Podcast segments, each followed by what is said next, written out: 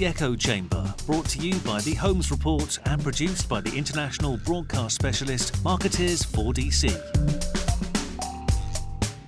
Ladies and gentlemen, welcome to the Echo Chamber Show. We're very excited today. We have in the studio with us Rory Sutherland, who is the Vice Chairman of Ogilvy and Mather Group in the UK, which includes all of Ogilvy's agencies, of course, the advertising firm Ogilvy PR, Ogilvy One, and you also head, if I'm not mistaken, I'm Ogilvy Change. Co-founder of Ogilvy Change, which is a behavioural science practice within the group. Excellent. Now, that's perfect, of course. One of the reasons why you are, I think, fairly high profile is because you're an advocate for what's, I guess, best described as, as behavioral economics, behavioral science.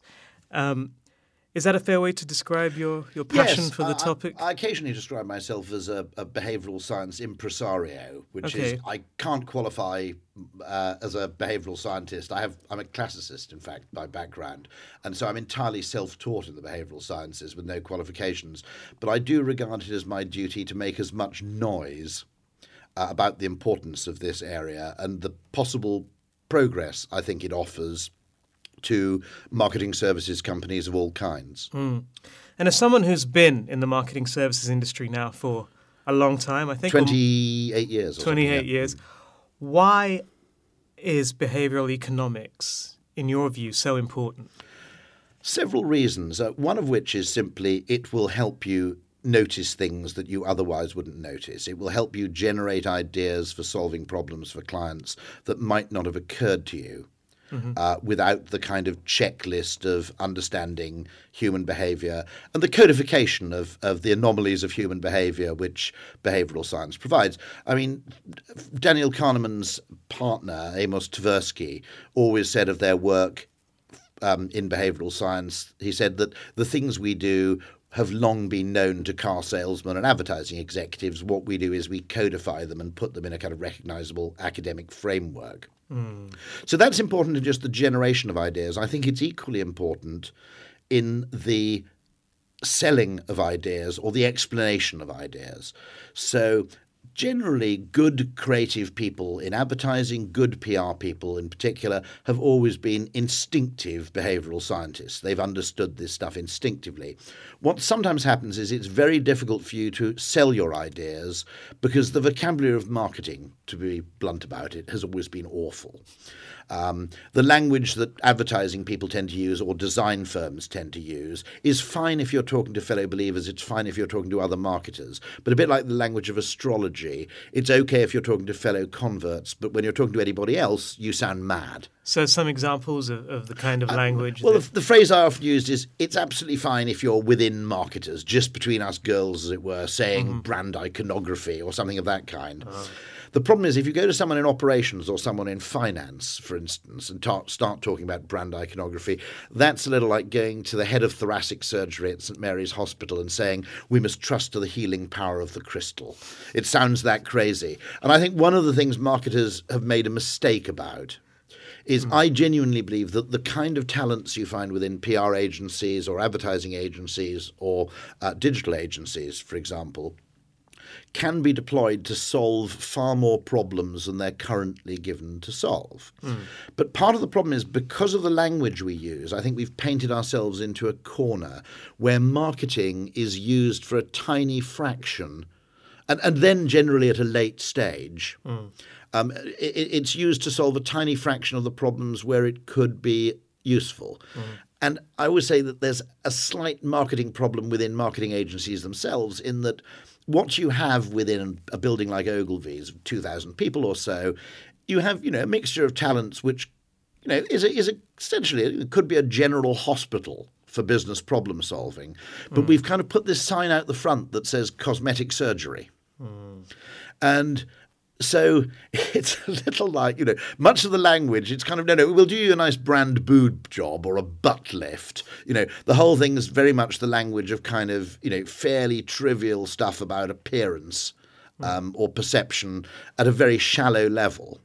And um, I think that massively limits us in terms of the problems which we're ever invited to solve. Mm. And often, when we're invited to solve problems, other people, whether it be economists or management consultants or product designers, have all got there first with their own models. Mm. And human psychology is then left to last as a kind of bells and whistles thing to add on at the end. Mm. Uh, and, and part of this problem, I think, is that in many of client organizations, the marketing function has been reduced to something called marcoms. Mm.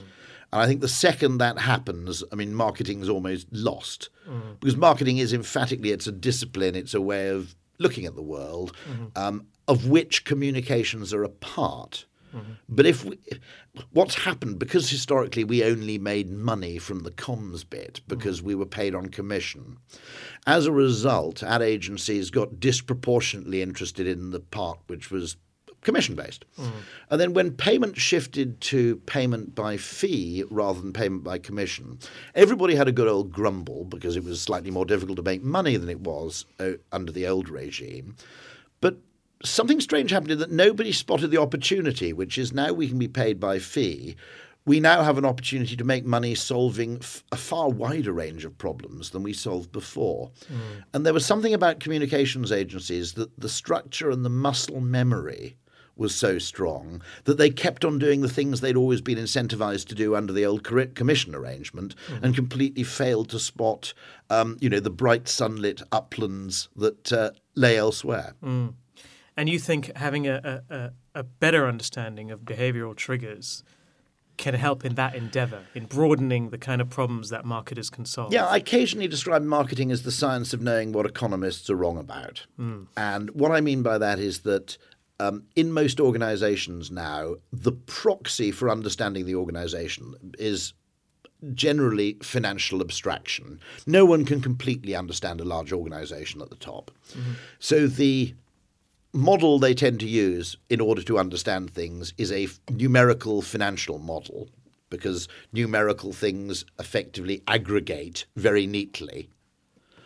And when you start understanding a business almost through the eyes of, you know, through the lens of spreadsheets and numerical data, an awful lot of information gets lost. Now, not all of it, not all of this is useless. I'm not suggesting that economics is useless. Like the tube map, there are large parts of London where the tube map is a very, very good guide to getting around. Mm-hmm you know, central and north London, the tube map ain't bad. There are distortions, etc. There are cases where people make dumb decisions because the tube map isn't, as a model, completely geographically accurate. But north of the river, it's okay. South of the river, it's a catastrophe.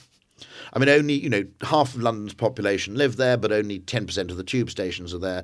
I don't know if you're North or South London, but North, n- yeah. North Londoners don't understand how South Londoners get around. No. Yeah. Now, the, the, the truth of the matter is, there's another map which is called a rail map, which mm. shows the railways above ground. And South London is actually very, very well served, far better served with those railways than North London is. Mm. But if you want to solve a South London journey problem, you need a different map to the map you use to solve North London problems. And if you want to solve problems that involve human psychology or behaviour, the economic map, the North London map, mm. is not really the one to use. It's mm. not totally useless, but it's very, very incomplete. Mm. So, what would that look like? What would a, a, a map of human psychology in terms of understanding an organization, understanding um, how people react to an organization. What does that look like? I think it comes from understanding that, first of all, the economic notion of rationality mm. is a distortion. That creature of economics called Homo economicus has never existed in the wild and wouldn't survive, indeed, if you if you managed to kind of create one through genet, you know, genetic manipulation. Homo economicus would die or be beaten up. And that's because uh, very rapidly. People Sim- don't make simply decisions. because, as a species, mm. the way we make decisions in a world of imperfect information, for example, uh, in a world of imperfect trust with in many information asymmetries, the rational way to make decisions in such a world is not the same as in the imaginary economic world of perfect information and perfect trust. Mm. Now, if you always wondered why people in, in economics actually, you know, many people who write for The Economist, for example, people in the finance function tend to hate marketing. It's because they have a fantasy of how the world should work in which, because you have perfect information and perfect trust, marketing is unnecessary. Right. And I freely admit that in such a parallel universe where people had, you know, there was complete information symmetry, perfect information, perfect trust. Uh, people were, you know, anonymous actors, um, effectively uh, maximizing their expected utility in a series of anonymous standalone transactions. In that world, you wouldn't need a marketing function. The reason you need a marketing function is because we don't live in this world, we never have, and our brains did not evolve to cope with that kind of fantasy world because our brains were too busy having to cope with reality. And so, a very useful concept here, Gerd Gigerenzer, I think, is the originator, a man at the Max Planck Institute in Berlin. He calls it ecological rationality. Now, I'll give you an example of ecological rationality.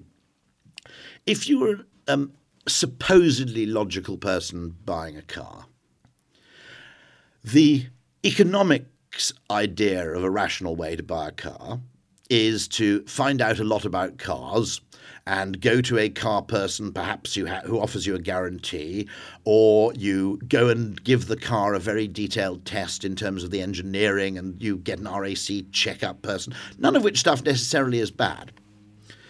My mum's way of buying a car, my mum knew nothing about cars but knew a lot about people, would have been to find someone she could trust who was selling their car. Hmm. And find someone local you could trust who is selling the car for the simple reason that someone local is more likely to suffer embarrassment from selling you a bad car than someone 300 miles away. So, what my mum would have understood is this local person who has a reputation for being a trustworthy individual has a lot of reputational skin in the game, and they would lose significant reputational capital if they were to sell me a car which then blew up, burst into flames, and proved to have a gearbox full of sawdust. Now, I can't say without doing a parallel test of getting my mum to buy 100 cars and getting an RAC engineer to buy 100 cars at auction, where you know nothing about the previous owner, it's not good. It's not enough to say that my mum is being irrational and the person who qualifies in engineering and looks at the state of the gearbox is being rational. I'm not sure. In fact, I'd probably bet on my mum to buy uh, fewer catastrophically bad cars uh, using her methodology than the engineering person would. And in many cases, we use brands in the same way. I don't really know which television is good. Um, I'd like to buy a pretty good television. Now we tend we're not necessarily maximizing here. I want to buy a television that's in the best quartile of available tellies. The difference between good and very good is pretty trivial in, in many cases. What I really don't want to do is buy a terrible television. And so the way we do that is we go, well, Panasonic, stroke LG, stroke Samsung, stroke Sony have brand reputations worth billions that they have built up over many decades by building high quality products. It would be far more costly to them to sell a bad television than it would be to someone I've never heard of.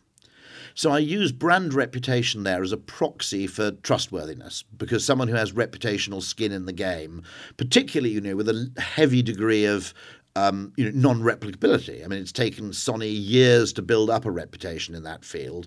They're unlikely, just in order to score a quick buck, um, to uh, effectively imperil that reputation for the sake of flogging some dodgy tellies which they made by mistake. Now, we seem to do that instinctively. That seems to be a mechanism we use when making decisions. And we don't just ask a question about what it is that's being sold. We, we, we arguably solve the easier problem, which is can I trust the person who's selling it? Uh-huh. Now, once you understand this, I mean, economists would tend to think that brand preference is entirely irrational or it's driven by things like status signaling. I completely disagree. I think I think a preference for established brands uh, is ecologically rational. I think it shows humans at an extraordinarily intelligent level, in a sense, saying, I can't solve the main problem, it's simply too costly or time consuming. I mean, if I needed to understand what went into my OLED TV, I'd probably have to spend five years at university before I even made you know, a scratch of, of progress on the surface of things. So what I'm going to do is I'm going to have another question which stands in as a reliable proxy for that question, and I'm going to answer the other question. And similarly, a preference for advertised goods um, is not irrational once you understand the fact that costly signalling is a very, very common feature in nature. That we interpret the significance of a message not only by the information it ostensibly contains, but by the cost in terms of effort and expense that's gone into the creation of that message, and also by the the cost consequent on the sender if that message is wrong. So, an example I always give of this is that Apple, which is, you know, many people would say the strongest brand in the world, for many years it's produced a product called Apple TV, which is a pretty good product. It's very inexpensive. It's cheaper than more or less anything else Apple sells. Um, it's about £100 or so. And although you had this product from Apple, which was very good, very few people bought it. It was a niche product. And one of the reasons was simply that Apple never promoted it. You never had Steve Jobs uh, dedicating five minutes of a keynote to Apple TV. You've never even seen an ad, even if you were reading T3 or Stuff, you've never seen a bought advertisement for Apple TV in that publication. And people kind of inferred from that, well, maybe Apple isn't really committed to this. It's just a kind of hobby or a sideline. Because if they were really serious about this product and believed it had a future, they would have invested some upfront money in telling people about it. And the absence of that commitment, if you like, the absence of that pre commitment, led people, not altogether ridiculously, I think, to infer, well, there's a bit of a risk buying this because I could spend 130 quid on this, only to find that Apple stops supporting the platform in three years' time. Mm. Whereas had Apple spent a few million quid going, Apple TV, it's great, in paid media, that upfront expense will be a reliable indicator of future intention. Mm-hmm. So understanding that kind of thing, and humans seem to read this kind of thing instinctively. And, and I can give you an example where it's very easy to understand. If you receive two wedding invitations, both of which contain absolutely identical information name of parties getting married, location, date, time. But one of them arrived on an email, and the other one arrived on a gilt edged card uh, with a handwritten envelope with a first class stamp on it, for example. Although the information is identical, the inference you would make would be heavily influenced by the cost of communication. Mm. Now, you might think the second wedding on the gilt edge card is going to be a slightly annoying, stuffy affair where you've got to rent morning dress. On the other hand, you'd probably expect not to have to pay for drinks at the bar. Mm. So there is all manner of inference we would draw, not not from the communication itself, but from the manner of its delivery. Mm. So that's that's the value of the, the contextual yeah, and, and communication. What's so interesting about it is that it's not that surprising that the way we interpret this kind of uh, tacit form of communication, the, the invisible, uh, non um, uh, non-literal forms of communication, is highly instinctive because mm-hmm. probably in the evolutionary environment, uh, detecting reliable signals, who was lying and who wasn't. Mm-hmm um, the failure to do that well would have led to fairly rapid extinction. Mm. You would be a, you know, you would be effectively a patsy or a victim to any smooth-talking rogue uh, who came along with a plausible story. Mm. And the way you've described it there, it, it, it really explains, I think, the the that whole argument around framing marketing messaging with wording such as people like you, you know, your peers have done this you don't want to miss out necessarily. Um, yeah, actually, a very fair point. If you assume that the job of a human is to maximize, in other mm. words, to buy the best telly possible, okay, social copying and habit are irrational. Mm. Once you accept, however, that the main preoccupation is not to make a perfect decision, it's not to make a disastrous one, mm-hmm. then both copying a large number of other people or copying what you yourself have done before uneventfully, both of them make perfect sense. Habit and social proof both make very, very good sense.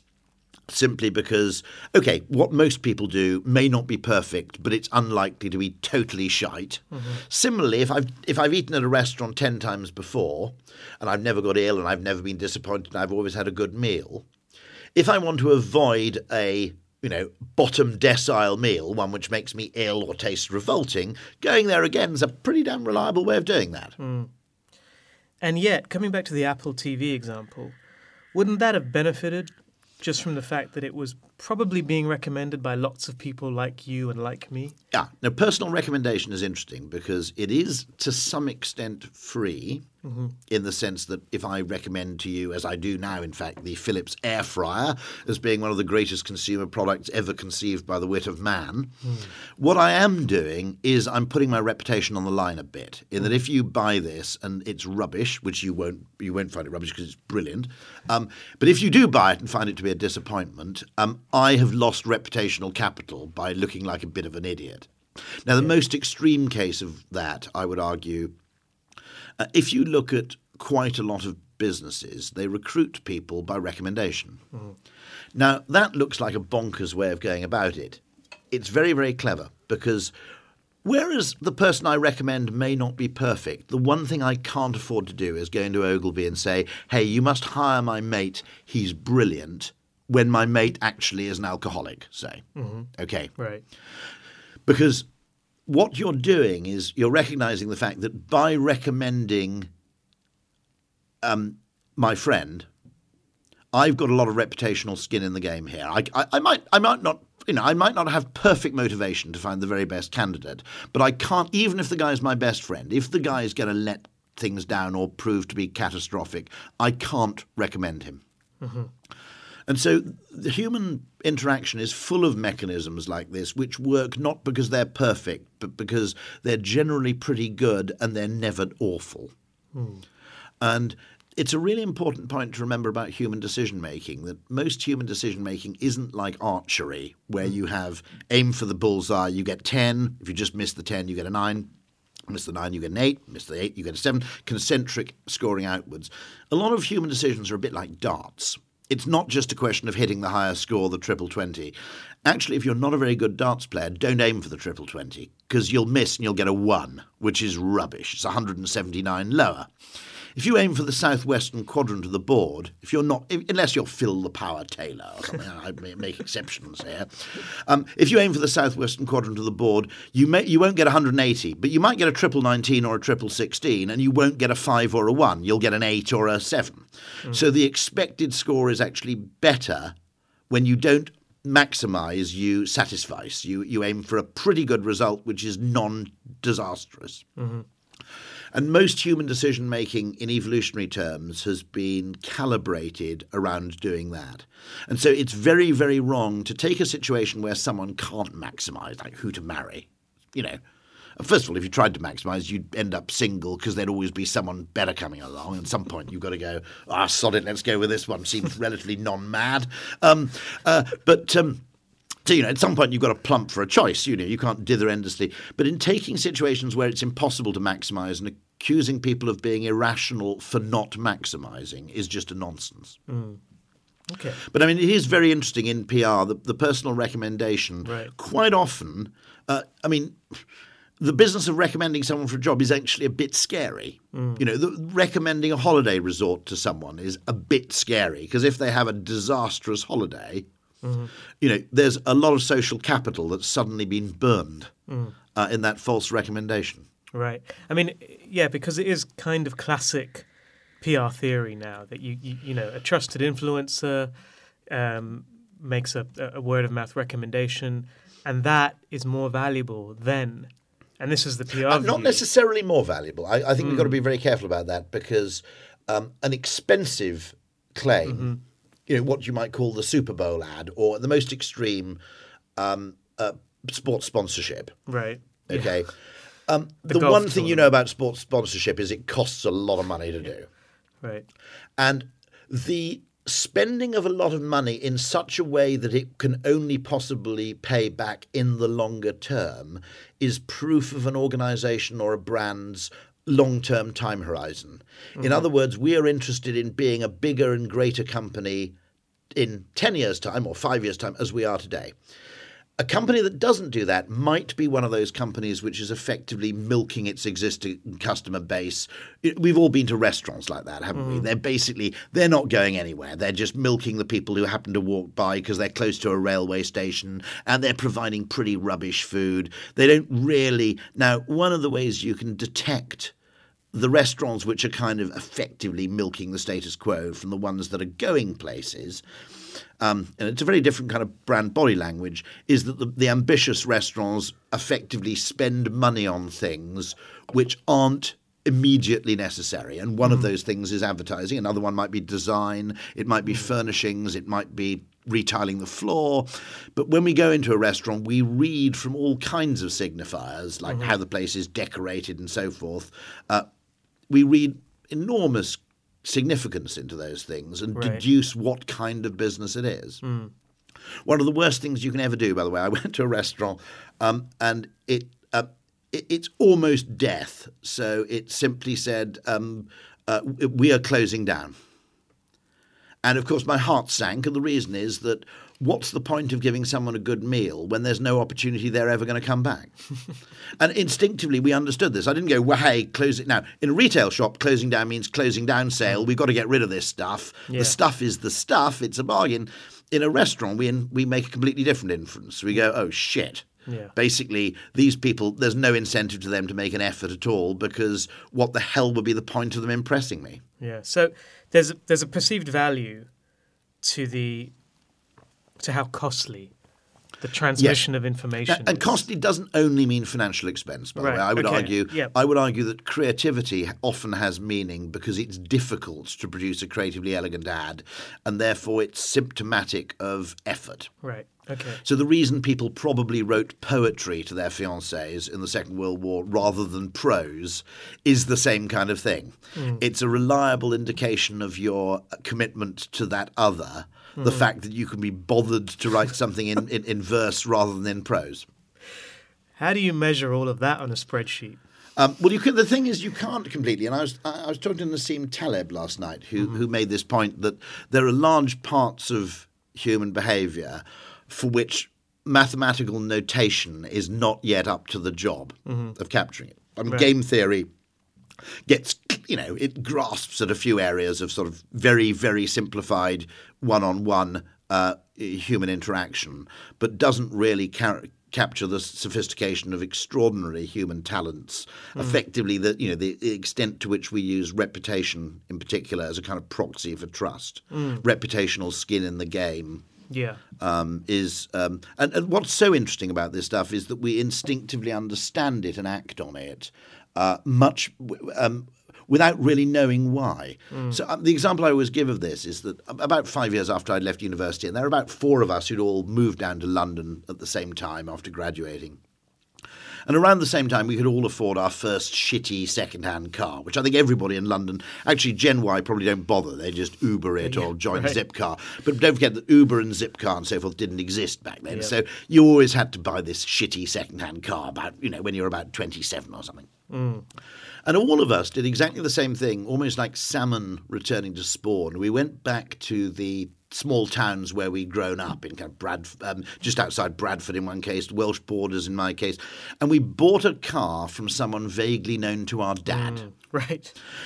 Now we, we did this instinctively; it just felt comfortable, you know. And we were we we I went back to kind of Monmouth almost like this salmon homing instinct. But what was intelligent about it was the guy there selling the car. He might sell shitty cars, but he mm-hmm. wasn't going to sell his shittiest car to the son of someone who drinks in the same pub as most of his future customers. Okay. Right. And so that reputational feedback loop was something we understood mm-hmm. instinctively. Mm. Which I mean, one of the friends who did it was a mathematician. He he couldn't. no- None of us explained it in those terms. We didn't use the, that language. Yeah. Nonetheless, we just felt this feels okay. Yeah. And yet, everything you've described now, and as you've just said, um, it's not necessarily easy to measure. We're in this era where This this fetishization This- of measurement is, exactly. is dangerous because what you can always do um, is if you want to appear rational, you can always take a complex problem, strip out most of the complexity so that you're left with a very narrow frame of reference, mm-hmm. so that it now becomes a simple optimization problem. You then solve that subsection of the overall problem. Optimize it, reimpose it on the whole system as if you've necessarily improved the system. Mm-hmm. And it's a very, very dangerous approach. So you can always achieve a kind of rational consistency by simply narrowing your frame of reference. And I call this sat nav thinking, which mm-hmm. is my sat nav is highly rational and it gives me a precise and optimized answer to a very simple question, which is what is the fastest expected journey time uh, to your destination. And what interests me is that, that what the evolved human brain is better at is answering not uh, coming up with a perfect answer to a narrow frame problem, but coming up with a pretty good answer to a wide frame of reference problem. Now, what's interesting is I quite often ignore my sat nav. And one of the most interesting instances of this is I tend to obey my sat nav when I come back from the airport when I've landed. Because then it's quite well suited. I want to get home as quickly as possible, and what's the best route on average? When I'm going to the airport, I ignore the sat nav, and the reason is the sat nav is not answering the right question. It's saying this is the M25 is the fastest way to get to Gatwick, which it is most of the time. But there's a downside, which is if the M25 cocks up, I'm stuck for an hour and a half at Clacket Lane. I miss my plane. So what I actually do is I ignore the sat nav. I take the A25, which is always 10 minutes slower, but it's never an hour slower. And even though I waste 10 minutes every time, I don't miss the flight. And so that's what the human brain does, which, in a sense, it's where you can always appear to be very rational and optimal by taking an extraordinary narrow frame of reference. And I think the danger is with this culture in business where it is much, much easier to be fired for being irrational than it is for being unimaginative. Right. So if you're a business guy, the you know if you do something imaginative and it works, you get a kind of pat on the back. Okay. If you do something rational and boring and it doesn't work, um, nobody's that delighted, but you keep your job. If you do something irrational and it fails, you're out. Yeah. Now, if you look at the asymmetry there, it's rationality. If it works, get pat on back. If it fails, keep job. Imagination. If it works, get pat on back. Uh, if it fails, dead man. That's an extraordinarily biased system where people are overly um, incentivized not to make a good decision, but to make a seemingly rational one which is easy to defend. And doesn't that mean that this kind of of this fetishization, as you put it, of measurement of big data, even, is that something that you think clouds It, it's, decision interesting que- making? it's an interesting question to ask what proportion of actual business activity is arse covering of some Mm. kind or another. Um, uh, what would you guess on market research? 50%? Are we being too kind? Are we being too mean? A very, very large two digit percentage of market research does not exist in order to advance the pool of human knowledge Mm. or to make a better decision. It's to prevent someone being fired in the event of their decision turning dirty. Management consultancy, ooh, 60, 70%? Okay, I mean seriously, there are huge businesses out there where most of the raison d'être is really um, uh, reputational insurance. Uh, Interesting. Not Yeah. for not for the organisation itself, but for a particular um, functionary or employee within it. for the decision maker. And yeah, the amount the amount of this that goes on is, I think, spectacular. If you're going to be brutal about that, um, you can also argue that um, there is a very strong. We occasionally used to call this uh, Heathrow bias. If you make a boring decision, um, so the, the example we gave is we used to British Airways operates flights from London City to uh, JFK, and given that a large number of the people crossing the Atlantic work in either the city or Canary Wharf, you would have expected the London City flights to New York to have been booked out pretty rapidly because there were only 64 seats a day on Right. these, which is a tiny fraction, all business class. And for a long time they were half full, and our theory was very simple. They're all business class seats. The flight's booked by the PA. Think about it instinctively. If you, if you can imagine yourself inside the amygdala mm-hmm. of a Goldman Sachs personal assistant, okay? Yeah. Her amygdala, which is risk averse, is effectively thinking if I book the guy from Heathrow and the flight's delayed, he blames British Airways hmm. because it's a default decision. No one ever rings up their PA and goes, You total lunatic, what were you thinking booking me from the world's busiest international airport? Are you mad? Right? Okay, so the amygdala goes, Woo, that's pretty safe. Looking at London City, it's probably a better choice on average, but one time in 20, the flight's going to be delayed. Hmm.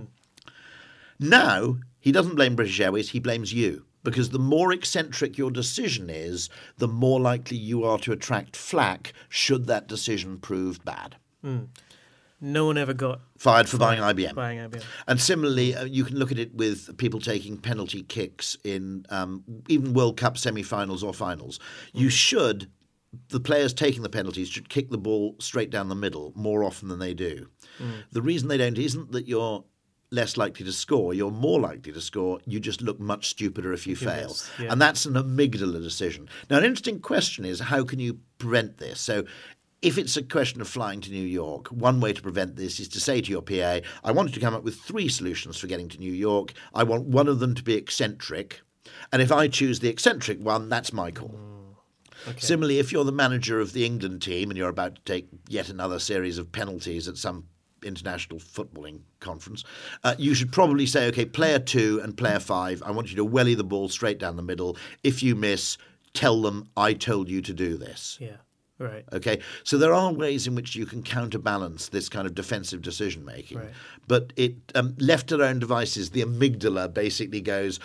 You know, I, I want to make a pretty good decision, but I definitely don't want. to, I don't want to lose my job or end up being shouted at. Yeah. It's so funny. No one ever got fired for buying IBM. We used to say the same thing about hiring a certain big ad agency in Asia.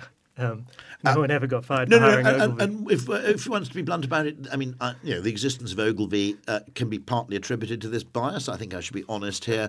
I would also say, you know, the big four accounting firms and the large management consultancies. If you appoint one of them and it goes wrong, people blame them. If you appoint a small boutique firm, right. now you're next on the line because hmm. you actually effectively by making an eccentric decision you're sticking your head above the parapet far more. Hmm. So this idea of, of rational based decision making versus making decisions based on emotional triggers, this is actually down to to the brain, the way the human brain is, is structured. There are certainly parts of the brain where they, the way the brain controls our behavior is not by generating reasons, but by generating emotions. Hmm. And why do so few brands, companies, marketers, communicators appear to understand? I think they do it quite well, but they don't necessarily understand it. Now, mm. let me explain this. I think the way that capitalism works to a great extent is much more Darwinian and much less planned than we like to believe. I think there are cases where companies flukishly happen to do something which appeals massively to human emotion. Mm-hmm. And those companies tend to succeed because people give them more more money. And so, in many cases, I don't think. F- let's take an example of Red Bull, for example. I don't think anybody could have sat down in a committee and said, what the world really needs is a really expensive soft drink that comes in a tiny can and tastes repulsive. okay. No one would have come up with that. But something about Red Bull works with the amygdala. Uh, you know, and I think it may be, and this is pure post rationalization, because I couldn't have come up with Red Bull. I mean, I- you know, it's Yeah. completely bonkers.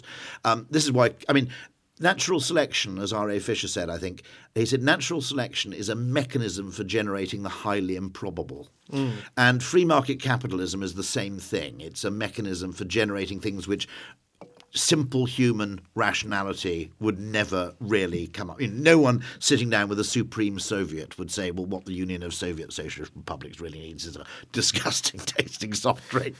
So, w- w- what's going on here, I think, is the amygdala probably likes it because we think if we want to believe that something's got psychotropic or, or medicinal powers, it's got to taste a bit yucky. Ah, right. So I don't trust Nurofen Meltlets because they're too tasty. You know what I mean? Whereas Yeah. real Nurofen, if you bite into that, my God, that's awful. And so I think there is there is a mechanism, a mental mechanism, which is kind of looking for a trade off. It's a bit like wheatgrass. This stuff must be good for me because it's basically like snogging the underside of my Flymo. It's like kale. Kale, kale is yeah, no, exactly right. Yeah. Yeah. Um, one of the things, often we look at, you know, the way that PR works, the way that public relations um, likes to communicate messages, and it's often very much based on facts. It's the white paper, the rational argument versus advertising, often telling a great story, maybe not based in facts at all, but very emotional, more compelling, almost like a Democrat versus a Republican in a way. And often, the more emotional argument seems to be more Uh, compelling. Jonathan Haidt would say that the Republicans historically in the United States understood the whole palette of human emotions Right. better than the Democrats did. Exactly. Um, Yeah. you're, you're right to say certain. I, I mean, actually, good PR has always had a wonderful element of great storytelling to it. Mm-hmm. Um, uh, that stories are kind of the PDF files of human information. They they make information both more storable and more shareable. If something's in narrative format, it has a kind of stickiness and a shareability to it, which mere human statistics. There's a wonderful example, I think, which is there's a very big difference between the king died and then the queen died versus the king died and then the queen died of grief. You know, one of them is just vastly more stickable. Uh, in the head and, and um, vastly more memorable and more likely to be shared than at the at the other extreme a, a bar chart in the Economist or something Yeah. of that kind. Right. And so that ability, I think, as you said, to understand why emotions are so powerful in messaging. I mean, that's that's got to be critical, not just for, for agencies like your own, but but for big companies, for, for people that run Yeah. these companies. Because much uh, first of all, there's a kind of weird moral sense that if you appeal to the emotions, this this this goes back to Plato, which is Mm. This kind of weird idea that, and Freud to an extent as well perpetrated it, which is the idea that the uh, the unconscious is kind of pervy and weird and nasty and needs to be suppressed by reason. Uh, the the interesting thing there is that um, uh, that is a very very pervasive thing. A very good book uh, by Timothy D. Wilson called "Strangers to Ourselves" makes the case, and he said, "I have to call it the adaptive unconscious." And he said it's almost close to common sense, in fact. But he said, I can't call it the unconscious because everybody basically thinks it's deviant and pervy and full of sort of strange, um, uh, you know, uh, bizarre, uh, transgressive desires. And it's only this power of reason, you know, this weird rational Frenchman sitting in my forehead that keeps the whole thing under control. And that idea is very, very pervasive. And you can understand why it's plausible. But Timothy D. Wilson's book makes the point that actually our unconscious does some really, really smart stuff. In fact, people without access to the adaptive unconscious, but with still with access to reasoning powers, are incapable of making decisions. There's some very, very interesting experiments with people who suffered brain damage or, uh, you know, very, uh, where very mm. selective parts of the brain have been disabled, where they're ac- they're fully incapable of making their mind up. Hmm. And so he made this point, and, and he said the strange thing is I have to call it the adaptive unconscious because if I just call it the unconscious, everybody goes, no, no, no, we can't have any of that. And there is that weird belief that appeal to the unconscious is basically manipulation and distortion, whereas appeal to reason is noble. Um, This is, by the way, sometimes true. I think it's fair to say. I'm not. I'm not. I'm not saying that. No, no. We should purely, you know, let the id go wild. But actually, you can, by failing to understand the wider context within which the adaptive unconscious acts, you can give something a course of action the appearance of complete reason, mm-hmm. while being blind to something else. Mm. Okay. And so, um, you know, th- there is that kind of what you might call, um, uh, I think it was said of Enoch Powell, he was driven mad by the remorselessness of his own logic. And I think there are, you know, there are people like that where, you know, they become so, fet- you know, they fetishize a certain reasonable thing so, so such point they really become ridiculous. And does all of this help to explain the rise of, for example, Donald Trump? Yeah, you have to. I mean, I, I- this is going to. I mean, this is probably career threatening now, but I kind of quite admire him as a communicator because he's almost by mouthing off, he's inoculated himself against future scandal in the same way that a kind of tetanus shot inoculates you. Right. Um, he's got a very, very brilliant understanding, I think, of a large part of America which the intellectual elite either despises or f- and or fails to understand completely. Um, it's interesting too, which is, by the way, I don't think you get a full measure of the man or can understand his success fully living in the UK. Let me just explain that. I had a friend, very left wing friend at university, who then went to the United States uh, in the, um, I suppose, 1987. And one of the things she did say, despite being an you know archetypal South Welsh Valley socialist, was that she was surprised how impressive Ronald Reagan was. Because when she moved to the United States, you'd see Reagan talking on television. He was a very, very good orator, and in many cases, he spoke about normal subjects in a completely reasonable way. In British TV, you only got footage of Reagan up until about possibly until the late 80s. You only got footage of Reagan when he made some gaffe or fluffed something. okay? And it was very, very selective coverage. And we tend to only get coverage of Trump saying beautiful big wall.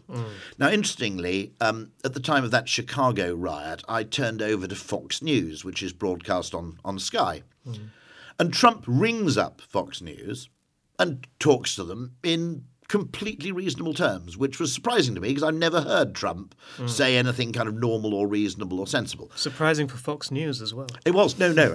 I, I, mean, I completely agree. But uh, but what, what what interested me there is I, I don't I don't think people seeing only the British coverage of Trump mm-hmm. quite get the breadth of what he's doing, mm. which is when you're up there, it's a tribal thing, and you deliberately say things which wind up the very people that his base hate. Yeah. And there is a kind of smug intellectual know it all economist reading Davos attending caste, which have disproportionately, I think.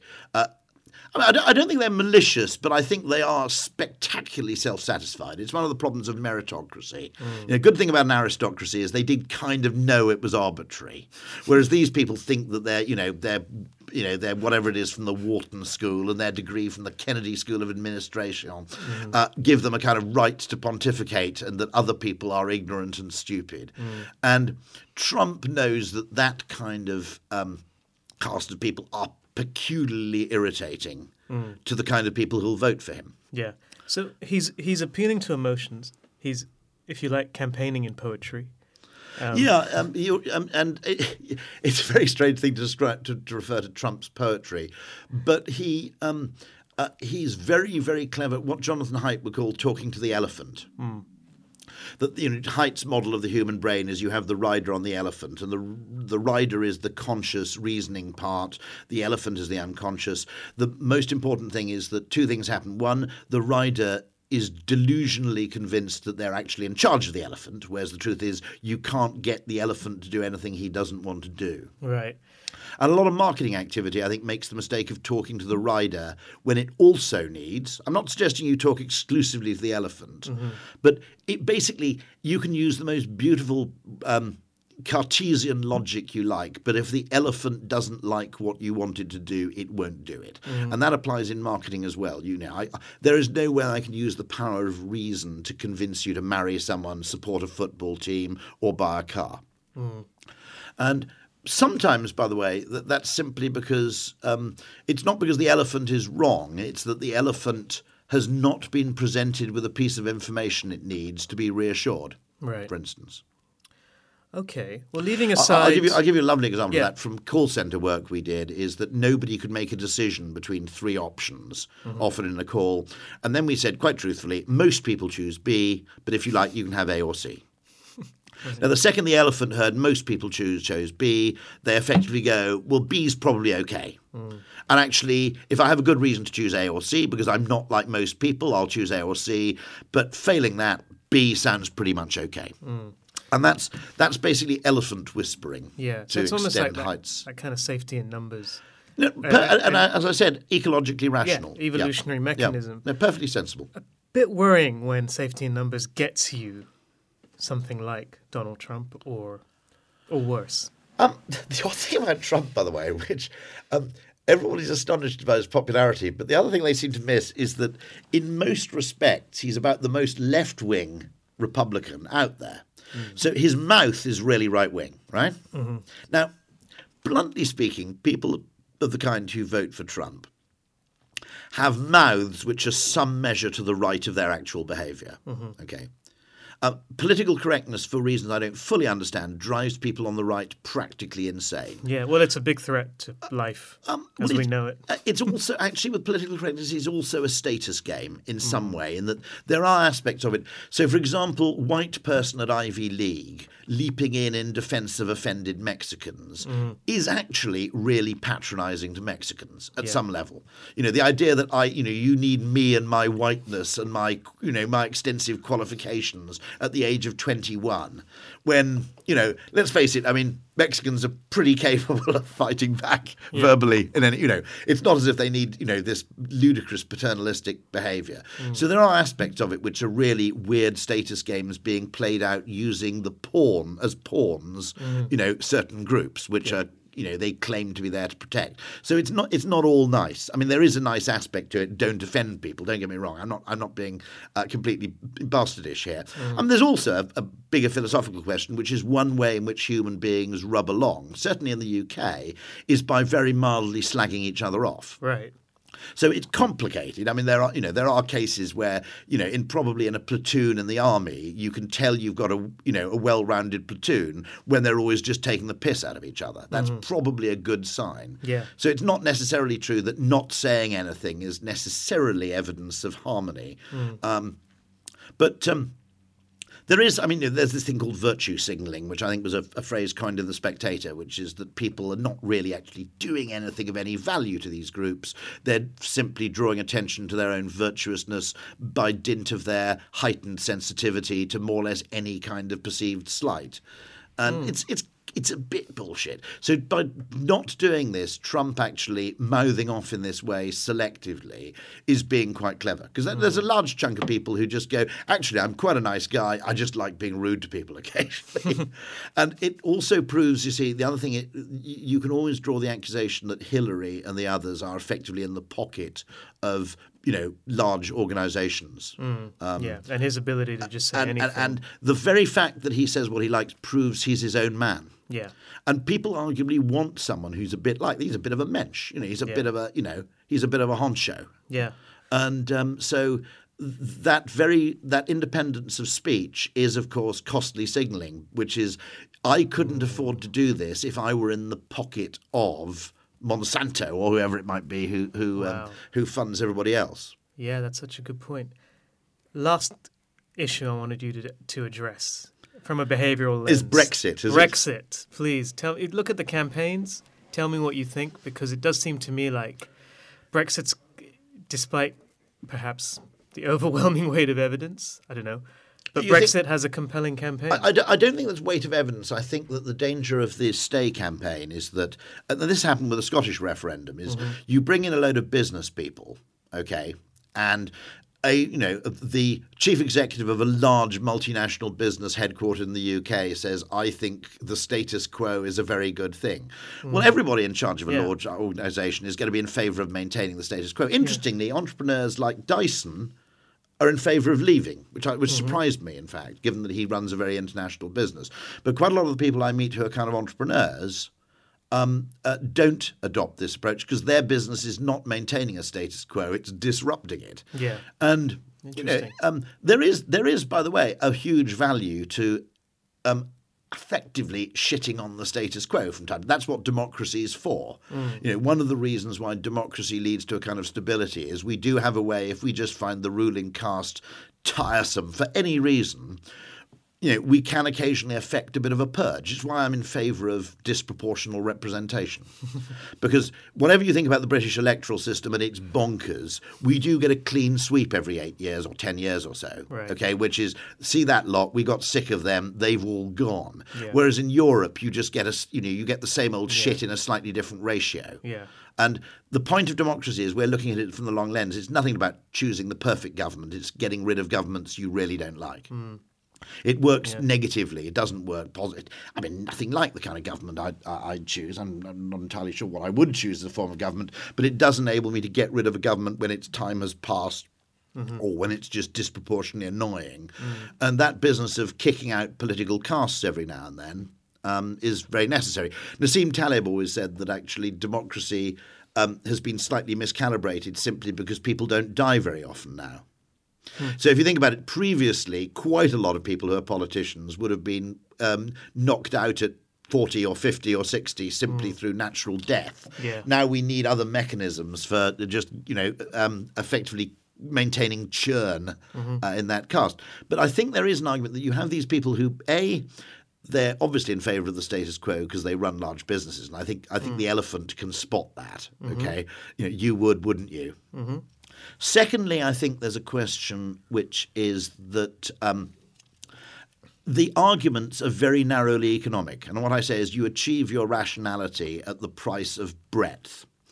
And the, the way the message comes across is, is if we should get up every morning and ask sum aim for quality of life should be to maximize annualized GDP growth Right. or whatever it is. And no one okay? does that. And no one really lives like that. No one thinks my idea of the good life is 2.3% compound AGR, whatever it is, except for these weird business people who, of course, are very successful business people Yeah. because they have a very narrow, slightly aspergic frame of reference. Hmm. And it's deeply, I think it fails to resonate with the elephant because it is such a deeply dry argument. That, okay, it's absolutely true. It's generally better to be richer than poorer. I'm not disputing any of those things. But there's a value to autonomy, of course. Mm. You know, we instinctively ha- place a high value on being able to make your own decisions. And we probably, in tribal terms, we also regard it as pretty axiomatic that a government should favour its own citizens over those citizens elsewhere. Yep. And if you start to break a few of those rules, then uh, the whole mechanism um, you know, becomes completely discalibrated. Mm-hmm. And I think that I think that probably has happened to a degree. I mm. think that um, uh, it's. I mean, there, there are other there are other weird problems at stake as well. But I think that point that it's not simply if you genuinely think this is just about economics, mm-hmm. uh, then you're missing the point. It's also about sovereignty, autonomy, uh, the right to make your own mistakes rather than other people's. Because I'd much rather make my own mistakes, even if they're mm-hmm. worse than other people's mistakes. Because right. at least they're my mistakes. I mean, psychological factors like that need to be considered as well. I mean, mm. you know, I'd, I'd rather cock. The, I mean, anybody who's got children, okay, they mm. won't listen because basically what the children want to do is they want to cock it up their own way. Mm. And eventually, when you've got teenage children, you just learn you just learn to mm. live with that. And that's not a total bonkers instinct. The idea that, um, that you know the whole purpose because it is the problem with this kind of Davos efficiency, the great efficiency fetish, is it is ext- it's not a bad idea. I'm not even suggesting it's wrong, but it's spectacularly narrow in that the you know the only thing it can see as the project for the future is make things bigger, you know, reduce barriers, harmonize things, make things more efficient. Hmm. And most people aren't motivated, unless you're some sort of weird accountant with a fetish for that kind of thing. most people just don't get their rocks off on that stuff. No, they don't. So if you were advising the Remain campaign, mm-hmm. uh, what would you be telling them to do? They're probably doing it or trying to do it, which is the fear thing, which is mm. occasionally called Project Fear, which is its Lotta version. You mm-hmm. emphasize the risk of making this decision. Mm. Is there enough at stake? Perceived? Well, it's an interesting question because where it becomes slightly awkward, mm. okay, and this is where the the stay campaign runs into trouble. Is let's say you want to emphasise the fear. Okay, and you say, well, if we leave the EU, there's no guarantee that we'll be able to, you know, buy cheese from France, and uh, they'll cut off supplies of you know, I don't know, bratwurst or whatever it is. Okay, and you know, uh, and you know, everything will be terrible. Now, the only point about using that argument is, well, hold on if they really hate us that much, what the fuck are we doing in a club with them in the first place? Okay, if genuinely your threat is these people are going to um, wreak vengeance upon us mm. if we um, spite them by leaving their club. Mm-hmm. Then the only problem with that argument is, well, hold on a second. What you're, what you're basically suggesting is that I should stay in an abusive marriage mm. um, for purely economic reasons, which doesn't doesn't really work very well as an emotional argument. Maybe it does when you talk to people who've been through a divorce. Well, the, uh, not many people, I guess, wish they'd stayed. Do they? No, that's probably true. It's probably but they do true, talk a lot it? about how much it cost them. Oh yes, yeah. no, I mean, I mean, the the only point about the matter is that when when you deploy the threats, you are undoubtedly saying, no, no, we effectively you're saying this isn't really a club; it's a protection racket. Mm. Because if we choose to leave, they right. will, you know, they will effectively um, be disproportionately unpleasant. Mm. Well, if they're prepared to do that, I'm not sure I want to be in this club in the first place. But I haven't decided yet. Um, I'm, I'm, on the fence, uh, just for interest. Like a lot of people, I imagine, still. Um, Rory, thank you so much. It's always time. a pleasure. Anytime. This has been amazing, a real whirlwind tour, and we hope to have you back at some point. Uh, this is Arun Sudhaman signing off with the Echo Chamber PR show from the Holmes Report. Please do rate and review us on iTunes. You can get in touch with us on Twitter, Facebook. Email me. We're always interested in your feedback. We'll be back soon. Thank you.